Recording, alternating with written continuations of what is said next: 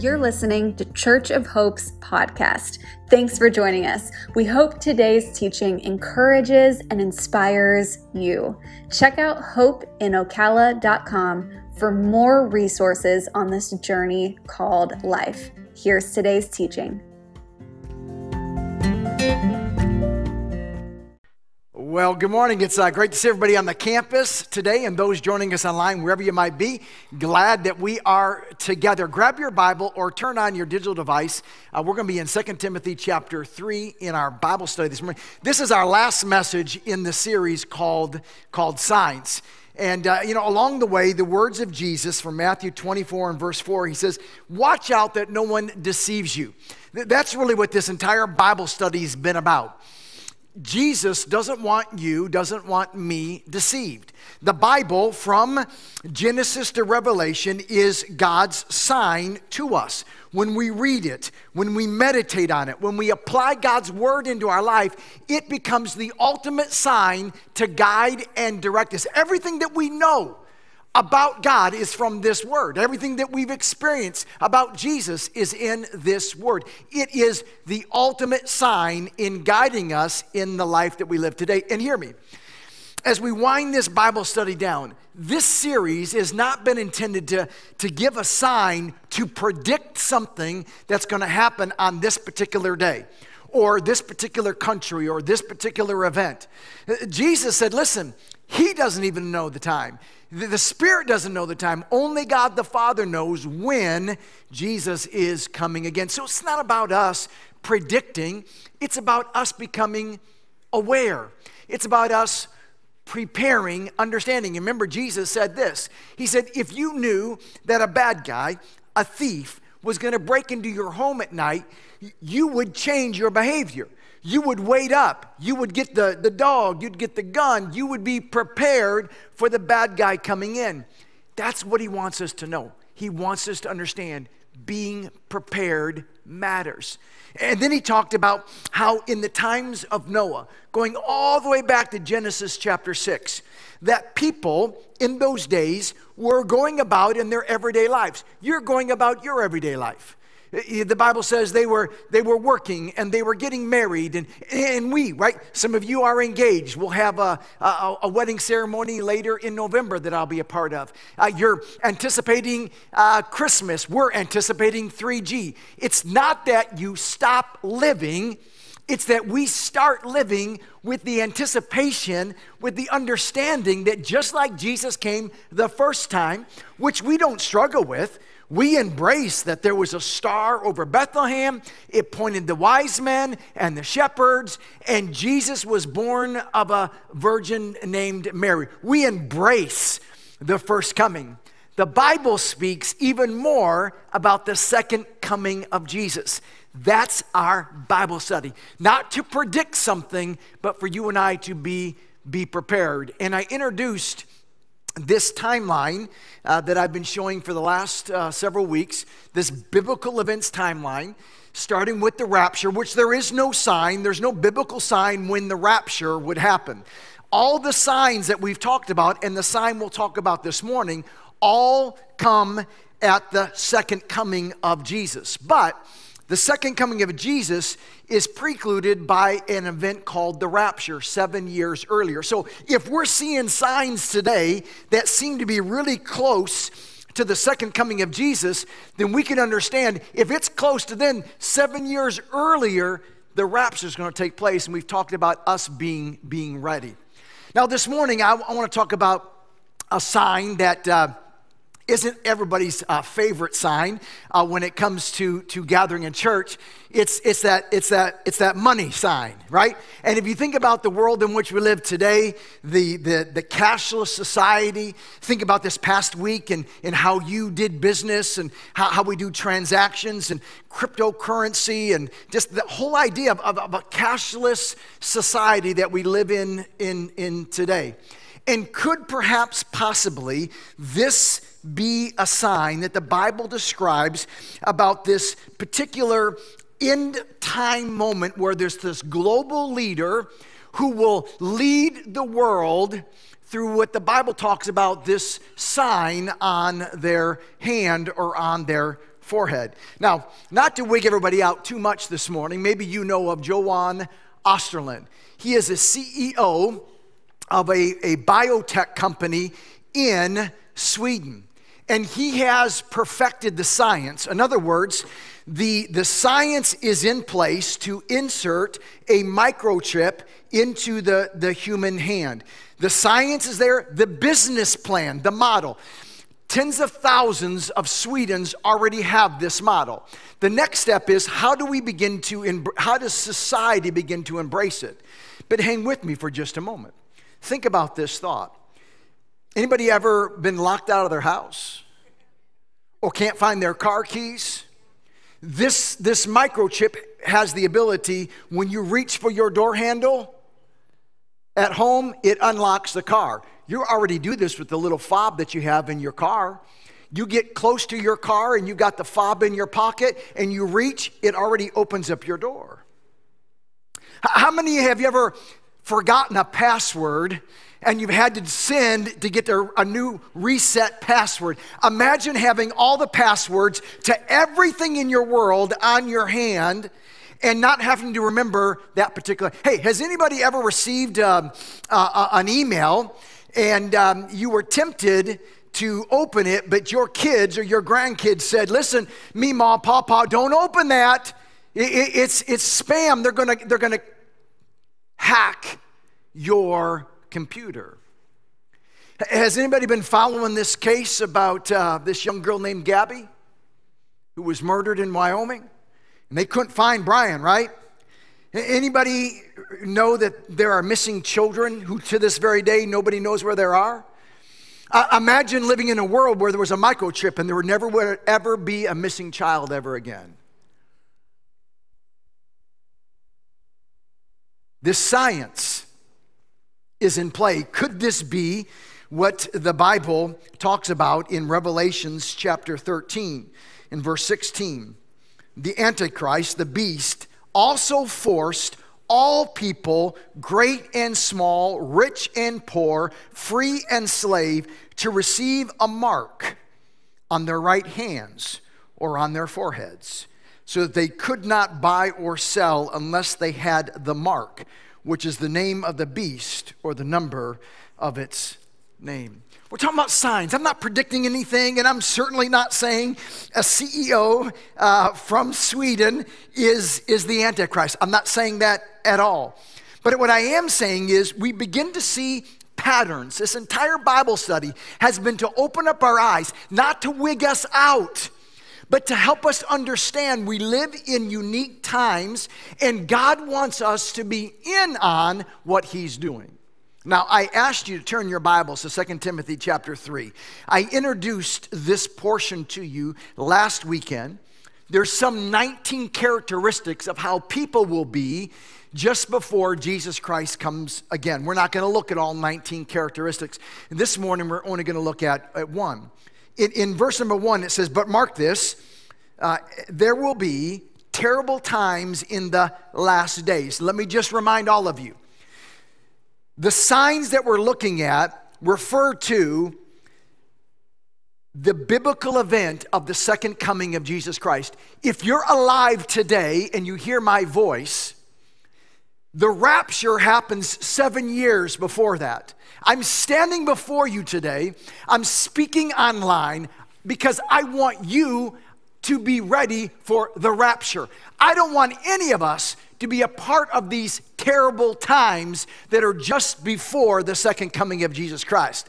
I want you to be rescued from it. Remember, I taught you, just like we witness as United States citizens, when the country of Afghanistan began to flip and the Taliban began to take control of that country, our our leaders understood it would not be good for an American citizen to remain in Afghanistan. So, an evacuation plan took place.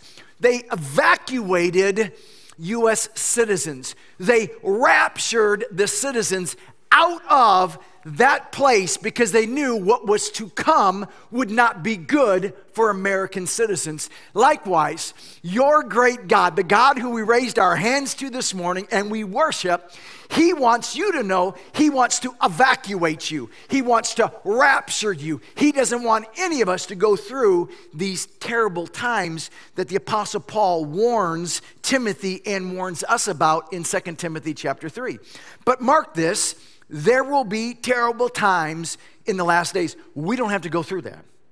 People will be lovers of themselves. I talked about that last weekend. Selfish people, splintered families, right? Uh, shattered societies. You can go back and watch that message. What I want us to focus in this morning is this phrase people will be lovers of money.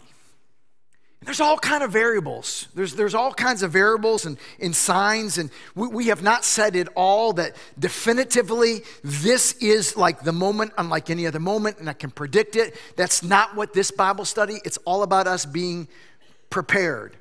But it's hard not to see some obvious trend lines of what's happening in the world today as we watch how the Bible unpacks it. And one thing we can all be confident of is money is going to be important in the end times.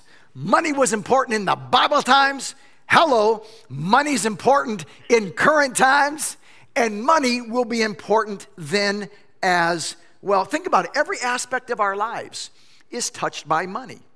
You spend most of your life making money, and you want to make more money, right? And then the other half of your life, you spend spending the money that you just made. It's important to our everyday, everyday lives. So I think it's, it's, it's safe to say in our Bible study this morning, this sign of, of money will be important when Jesus comes again, and we need to take some time and to look at it because the Bible says in 2 Timothy chapter 3, in these end times, it's a sign, it's a trend line that people will be lovers of money.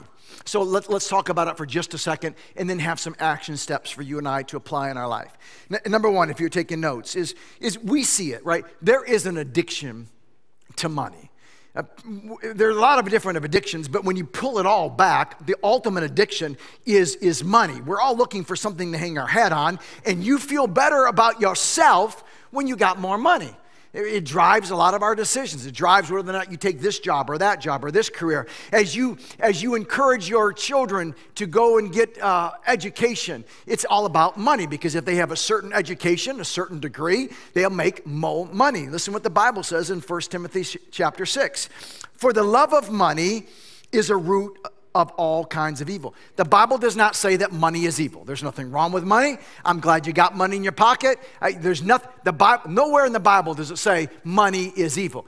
The issue is me loving money, me putting love putting money at the top of my love list. Some people, eager for money, have wandered from the faith and pierced themselves with many griefs.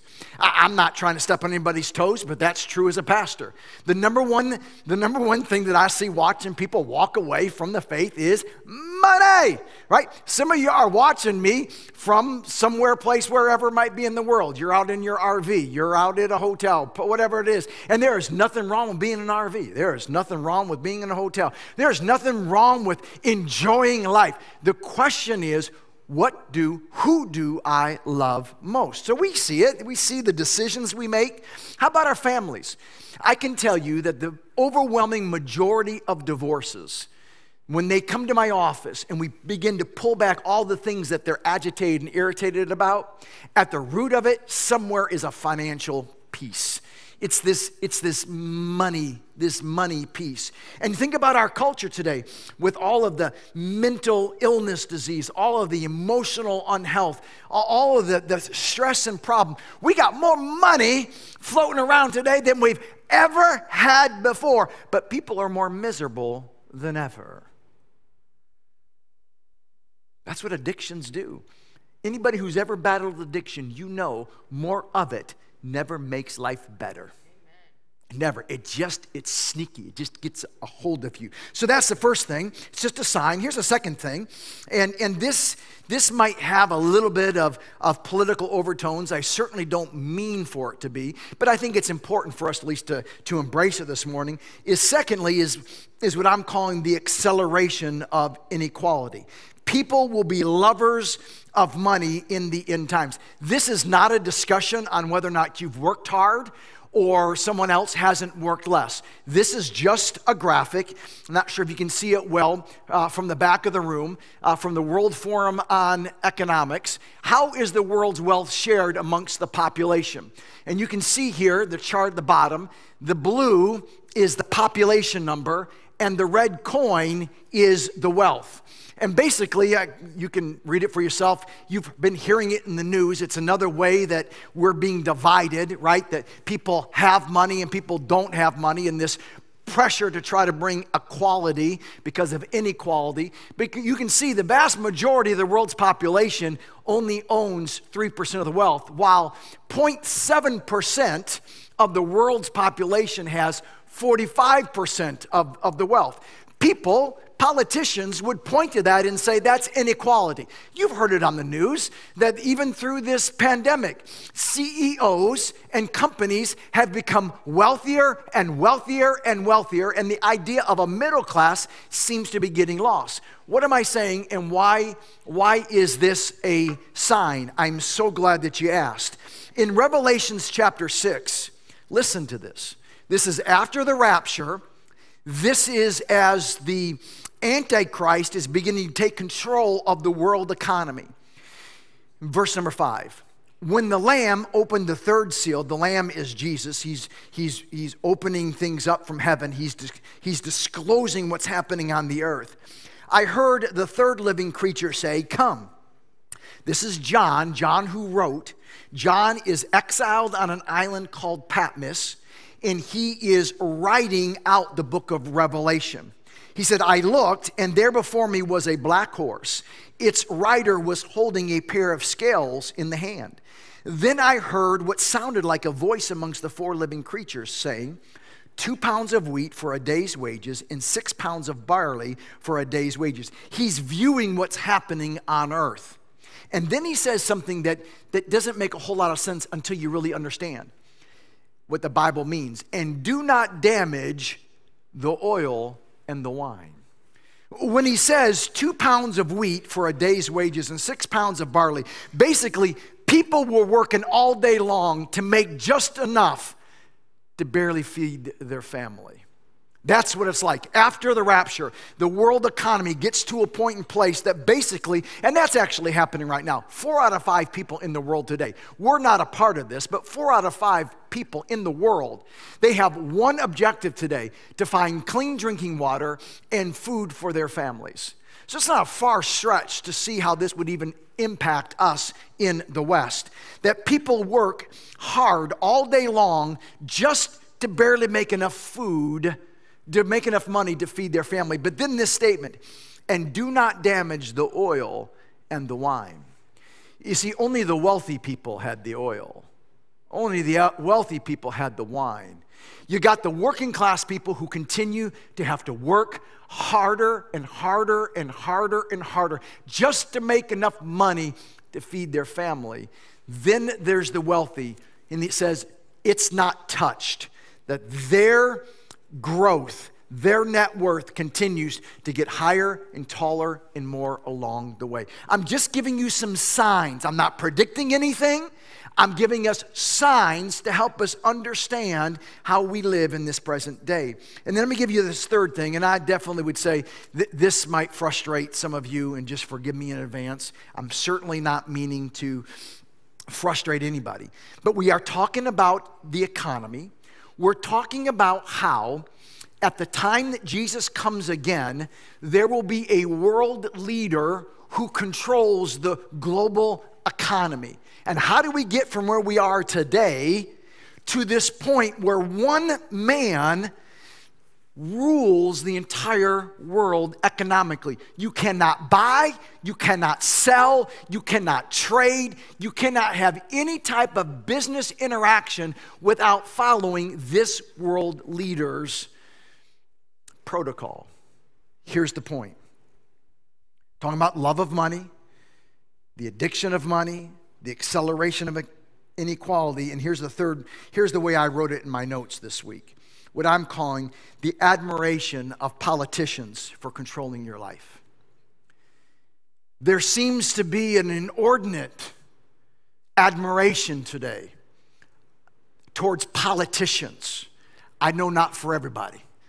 I got a friend named Chuck, and he's saying, "I'm telling you what, no, no politicians telling me what to do." I, am not saying every, I'm not saying everybody, but globally, there seems to be this admiration towards politicians for controlling our life.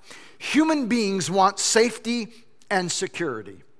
And what we began to see in the winter of 2020 was the perception of safety and security was gone. And the human race on the globe began to wig out. And you begin to think about the freedoms that humans gave to politicians because some politician or some scientist, instead of being honest and saying, We've never been here before, we don't know exactly what to do, began to say, This is what you need to do. And then the next week they said, No, no, no, not that. You need to do this. And then the next week it wasn't that, it was, it was this. And then, then this and this, and it's, it's, it's, it's still changing to this very day. That does not say that there was not a virus, there is a virus. Does not say that 4.5 million people died. 4.5 million people died. But think about it for just a second. The freedoms that have been given out of admiration for politicians of controlling their life, the decisions we've made as a global community, knowing that 99.940% of the population is still alive and has survived the coronavirus. It shows how powerful. It really should open up our eyes when human beings get to a point and place where they're like, I need someone to protect me. I need someone to, to watch over me. I need to be safe and I need to be secure. And here, take my freedom and in exchange, make my life safe and secure. Could this be what the Bible means? In Revelations chapter 13. The Antichrist, the beast, forced all people, great and small, rich and poor. How many people this past week have lost their jobs? Because they didn't do what a politician said in one state compared to another state. Athletes, first responders, nurses, college football coaches. It also forced all people, great and small, rich and poor, free and slave, to receive a mark on their right hand or on their foreheads. So they could not buy or sell unless they had the mark, which is the name of the beast, the number. The vaccination is not the mark. The vaccination doesn't have a chip on the inside of it. That's not it. But I'm hoping you're beginning to see how we can get from where we are today to where the Bible in Revelations chapter 13 tells us that there will be this world leader who will require people to act and live and to worship. If they want to buy, if they want to sell, if they want to exist on this planet, you have to do it His way or die. Feel encouraged? So, what do we do? How do we, as Christ followers, go forward from here? Here's some good news. Write these things down. This is just raw Bible inspiration. Number one is this is if, if, if you really want to go forward, here's the first step. Here's the most important thing you can do starting today is this. Consider the cost of following Christ. Consider the cost of following Christ. You got get you got to get over this I can say a prayer So I buy me some fire insurance because I don't want to go to hell, and then I can live however I want to live. I can say whatever I want to say. I can post whatever I want to post. I can, I can, I can spend my money however I want to spend. We've got to come back to a biblical place where you understand what it means to be a follower of Jesus Christ, and in particular, the cost. It did not cost you anything as far as the forgiveness of your sins. Jesus paid for that penalty on the cross at Calvary. His body was put into a tomb, and three days later, he came alive again. And our sins, the cost of human sin, has been paid for. But if you really understood that, it will impact on how you live your life. Listen what the Bible says in Luke chapter 14 and 28. Suppose one of you wants to build a tower. Suppose one of you wants to buy a certain piece of land. Suppose one of you wants to start a particular business. Suppose one of you wants to go off to college. Suppose one of you wants to build a tower. Won't you first sit down and estimate the cost to see if you have enough money to complete it? Suppose one of you wants to invest in a particular stock a mutual fund, an ETF. Suppose one of you wants to go buy a certain kind of vehicle. Won't you sit down and consider the profitability of that stock, the history of that ETF? Won't you sit down and consider that vehicle choice for you?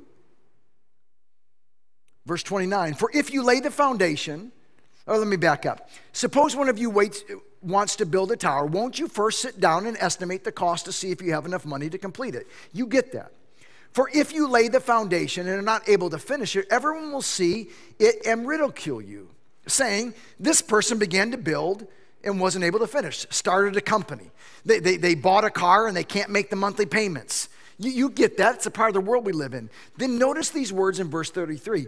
Jesus is talking to us. Jesus says, in the same way, those of you who do not give up everything uh, you, you have cannot be my disciples. Now, is Jesus against you having a Corvette? No. My goodness, he's not upset at Corvettes. He's not upset about you having a bank account or all these other things. The deal is this is the Corvette the highest on your list, or is Christ? Is that business? Is that piece of land? Is that hobby? Is that spouse? Are those kids? Is that vacation home? It's all about order. It's first place. Jesus says, seek first his kingdom. And then all these things, he's not against all this stuff on the earth. My goodness. God's not a killjoy, but he wants you and I to sit down and consider the cost in the West, in our country, for too long, we sit down when it comes to following God, we're like, hmm, let me check out my calendar today. Oh, sorry, God, don't ain't got time for you. When we talk about our money, hmm, let me see. Yeah, I can, I, I yeah, I make 150,000. Let me tip you with the 20 bucks. Jesus saying, you got to stop that. If you want to have health and healing, if you want to have the intimacy, intimacy that you want to have with Christ, you got to sit down, consider the cost of what it meant to follow. Here, I'm going to give you a second thing is this you got to determine to be confident. I know, I, I, know we've looked at some signs and you're kind of looking at the world and it's changed and, and all that, but be confident. Hebrews 13 and 5, the Bible says this Keep your lives free from the love of money and be content with what you have. Because God has said, Never will I leave you, never will I forsake you. That's wealth, my friend. There's some of you, you have a whole lot more money than I do. There's some of you who, I mean, you got land, you got businesses, you got lots and lots and lots and lots and lots of cash, but you're not convinced that God's in you, with you, and for you. And you're all wigged out because circumstances and situations. Listen, if you got a billion dollars and you're on an island, and you got no food and no water, what does a billion dollars? All money does is allows you to buy goods and services. That's it. Nothing more, nothing less. That's all money does is let you buy goods and services. But money can't buy you peace with God. And a whole lot of church going people who were all wigged out. We don't have the peace of God. God, why did you allow this? I can't believe this. Da, da, da, it's because if you got really honest for just a moment, you're in love with your money more than you are with Jesus. And we've got to see our confidence doesn't come from my net worth, my confidence comes from Christ. So we say with confidence that the Lord is my helper. I will not be afraid. What can mere mortals do to me? Psalms 27 and 1. The Lord is my light and my salvation. Whom shall I fear? The Lord is the stronghold of my life. Of whom shall I be afraid? And God's not against money, but I'm just saying the reason some of us don't have the confidence that God wants us to have is because the confidence doesn't come from money, it doesn't come from things. The confidence that you're looking it comes from that sweet assurance of the depth of Jesus Christ in you and with you. Here's the third thing. You want to write these things down. You just got to consider the cost of what it means to be a follower of Jesus. You got to make a decision. Make a grown up decision today. I'm either going to be a follower of Jesus or I'm not. There's no such thing. I don't care what some pastor told you, some priest, some rabbi, your mima, your papa. There is one way to follow Jesus. It's 100% all in. You can't listen. Open up your Bible. There's no place in the Bible that says sort of. On the weekend, tip God along the way. He'll, he'll pat you on the back. There is one way. It's all in. Here's the third thing. Decide this morning, I like this a lot, which tent you're going to live in. Discontentment or contentment. It's just a decision. You get to make a decision today. You're either going to live in the tent of discontentment, get it? Ha, ha. Or contentment. Ecclesiastes 5 and 10 from the wealthiest man who ever lived on the face of the earth, King Solomon. Whoever loves money never has enough. Are you with me? It's never, uh, hey, move the minimum wage to 15 bucks an hour. Five years later, that's not enough. We need 20 bucks an hour. We need 30 bucks an hour. Make yourself $35,000 a year and that ain't gonna be enough. I need 55,000. Make 100,000, 100,000 is not enough. I need 150,000. I'm just telling you, as human beings, how much money is enough? Just a little bit more. Philippians 4 and 11, the Bible says, I am not saying this, Paul, because I'm in need, for I have learned to be content with whatever circumstances I have. I know what it is to be in need, and I know what it is to have plenty. I've learned the secret of being content in any and every situation, whether well fed or hungry, whether living in plenty or in want. Then that famous verse, right? Here's the context I can do all things through him, through Christ who gives me strength. Every divorce starts when you became discontented with your spouse. You walk down that aisle, you stood there, everybody's in love. I've been, I've been doing it for 31 years.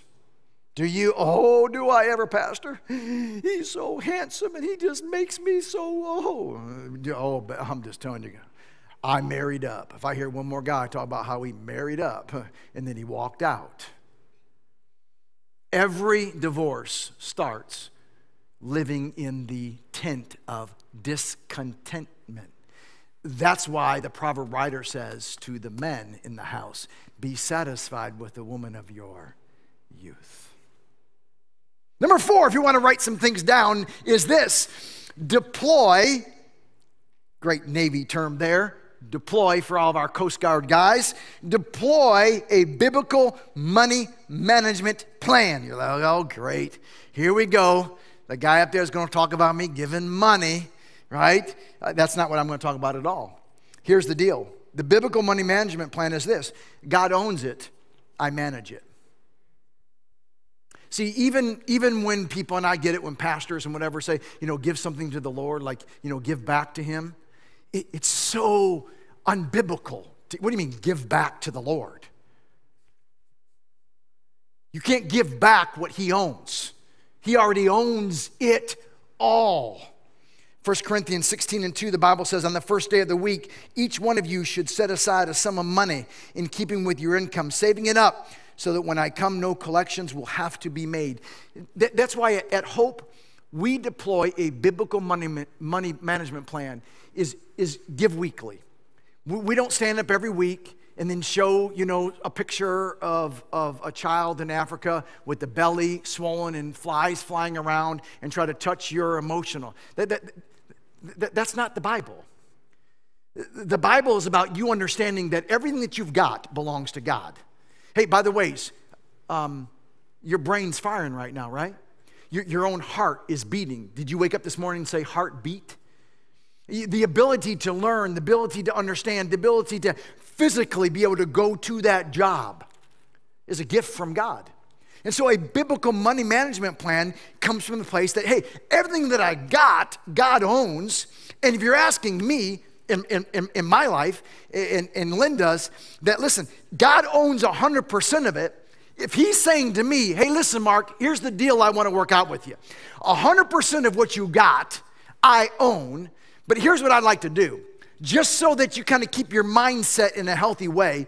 You and Linda go ahead. You guys live on 90%. Give me just 10%, just so that I know that you know that, listen, I'm in control of it. I'm like, Shazam, that's a good deal. Because God owns it all. All right, let me, let me give you the last thing to write down walking out the door with on this series is simply this. How do we go forward from here? Is, is when it comes to money, I control it, allowing me to enjoy it. That is a great tip. I control it. You got to learn how to make your money behave. Your money's not in charge. Your money's not in charge. You've got to tell your money how to behave. The Bible says in 1 Timothy chapter 6 and 17, command those who are rich in this present world not to be arrogant, nor to put their hope in wealth, which is so uncertain, but to put their hope in God who richly provides us with everything for our enjoyment. See, some of us are still trying to figure that out. Who, who creates your greatest enjoyment? Is it my net worth or is it Jesus Christ? What Paul says to young Timothy is, says, listen, you got to decide where your hope comes from. You've got to tell your money how to behave. That's one of the things I love about a budget. Is I, I, I every every month I put the money and I say, here's where you're going to behave. You're going to act like this, and you're going to do this. You're going to act like this. Hey, hey, hey, hey, hey! You sit up and pay notice, Mr. Benjamin. You're not walking off and doing what you want to do. You sit right here. You're going to do exactly what I tell you to do. Not one of us, not one of us has a money problem. What you got is a discipline problem. You've let your money tell you what to do rather than you telling your money what it's going to do. See, it's the same thing when it comes to following Jesus. Do you know Jesus spoke about money more than he ever did any other topic? It makes no sense why people even get upset in a spiritual setting like this, a church, for a guy like me talking about money. If Jesus talked about it, why would I? Listen, I don't show up on Sunday with something to say. I show up on Sunday and open the Bible and say, here's what God has to say. It would be, uh, hey, maybe the reason so many people who claim to be Christ followers are so jacked up financially is because no one's ever taught them how to live biblical money in their life. You see the tension.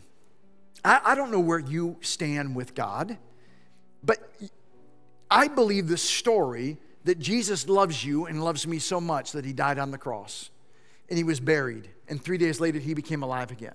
And I can tell you, for me,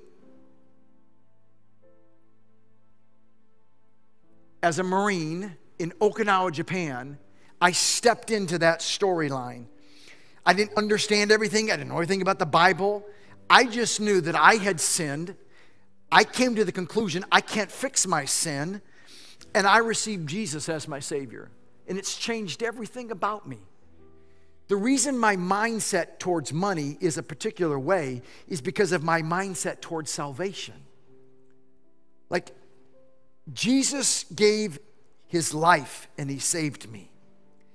To believe that that Jesus, the Son of God, who knew no sin, became sin for a guy named Mark, died on the cross, and came alive again three days later. For me to believe that, do you know how easy it is for me to believe that He owns all my money?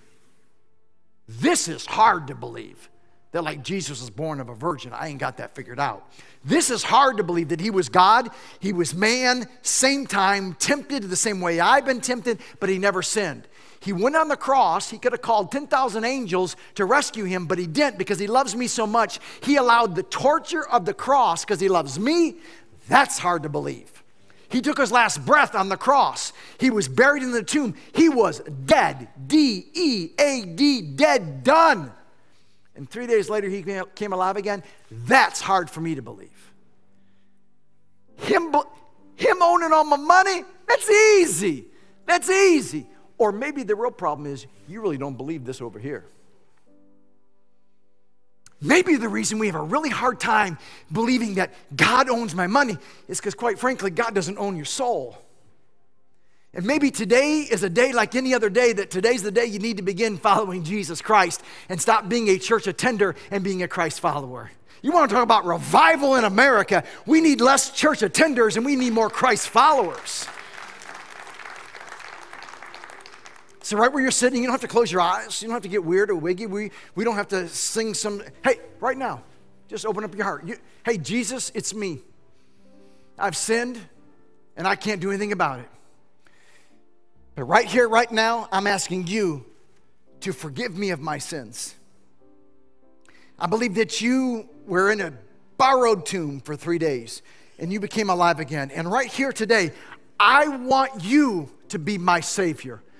I repent of being just a church goer, church attender. I want to be a Christ follower. And listen, if you made a decision to follow Jesus today, welcome to God's family. I'd like to help you continue to grow. You can use the card at your chair, online, drop a comment in the, in the comment sections, or you can just text the word today to 63566. Today, 63566. And we will follow up and help you to grow in following Jesus Christ welcome to God's family. I, I, know, I know BT, Pastor Brian mentioned Gather, Go, Give. From the very beginning of Church of Hope, we decided that this was not going to be a church. Ocala already had plenty of churches. Ocala didn't need another church. What we needed is the kind of place unlike any other place. And 3G got birthed out of that. This idea of next Sunday morning, do not be late. We are starting at 8 o'clock. Be here early. Be here early, right? We are starting at 8. Be here 7.30, 7.45. And uh, we'll be out in the parking lot. Wear your blue jeans, your t-shirts, whatever. Praying for good weather. Even if it's not good weather, we're still going out. Um, and we gather. We're going to be out in the parking lot. Uh, we're going to have a song or two. We're going to have communion together in the parking lot. Then we're going to go to all the different projects, work on those projects three or four hours. It's okay, all you high A personality types. Do not go to your project first. You're missing the whole point of the day. We gather as the body of Christ first, we communion together. Then you go to the project. We're hoping you don't get done. The goal is for you not to get done at this nonprofit. Why? Because we don't want 3G to be a one and done. We want it to be a one and continue on, where you and your small group would go back and continue with other projects, develop relationships, develop friendships along the way. Then come back on our campus at 11:30. We're going to have some barbecue and just have a really good time together.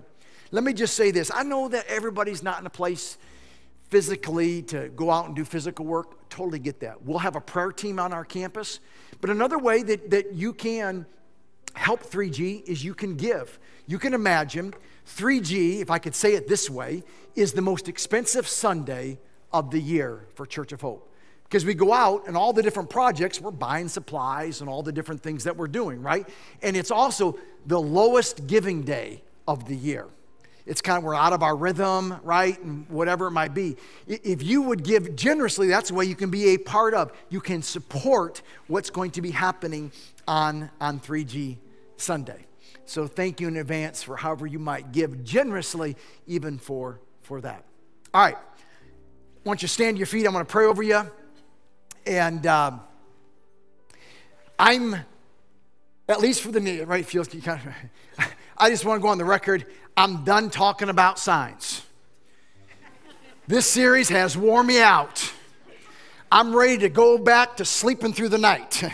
I'm ready to go back and not having people email me about what you got upset about or what all the different stuff. It had been a long seven weeks for a guy named Mark. It's okay. I'm not ashamed because it's God's word. But God's got a whole lot of other chapters that I can go and teach. so I is. And uh, we'll gather back on November 7th. And uh, I'm going to bring an encouraging message. I'm going to show you how you can show up to heaven, not with your 401k, but I'm going to show you how you can show up with heaven with uh, a crown or two that you would be able to give. Could you imagine? Could you imagine not just getting into heaven by the skin of your teeth, which I mean, I get if you're not brushing your teeth, you got some film up there, so I understand. But for those of us who are flossing and brushing, I don't want to get to heaven by the skin of my teeth. Could you imagine all that Jesus has done for you? Waking up and saying, Well, I made it. Whew. Rich, I made hey, at least hey, some of you understand this, right? At least I graduated. Whew. It's by the skin of my teeth, but I walked. D's still passed. I'm out of here, right? But there was also there'll also be something. Can you? I'm going to show you how you can show up in heaven with crowns that you would be able to kneel before your Savior and say, "This is for you, King Jesus." Father in heaven, bless your word. Bless these special men and women gathering on our campus and joining us online. May it be said because we gathered together today, we lifted our voices in prayer and adoration in worship. We opened up your word, and now we step out into our lives to not just be hearers, but to be doers of that word. May it cause great glory and fame for your name and joy for all. I sure do love you. It's in the name of Jesus Christ we pray.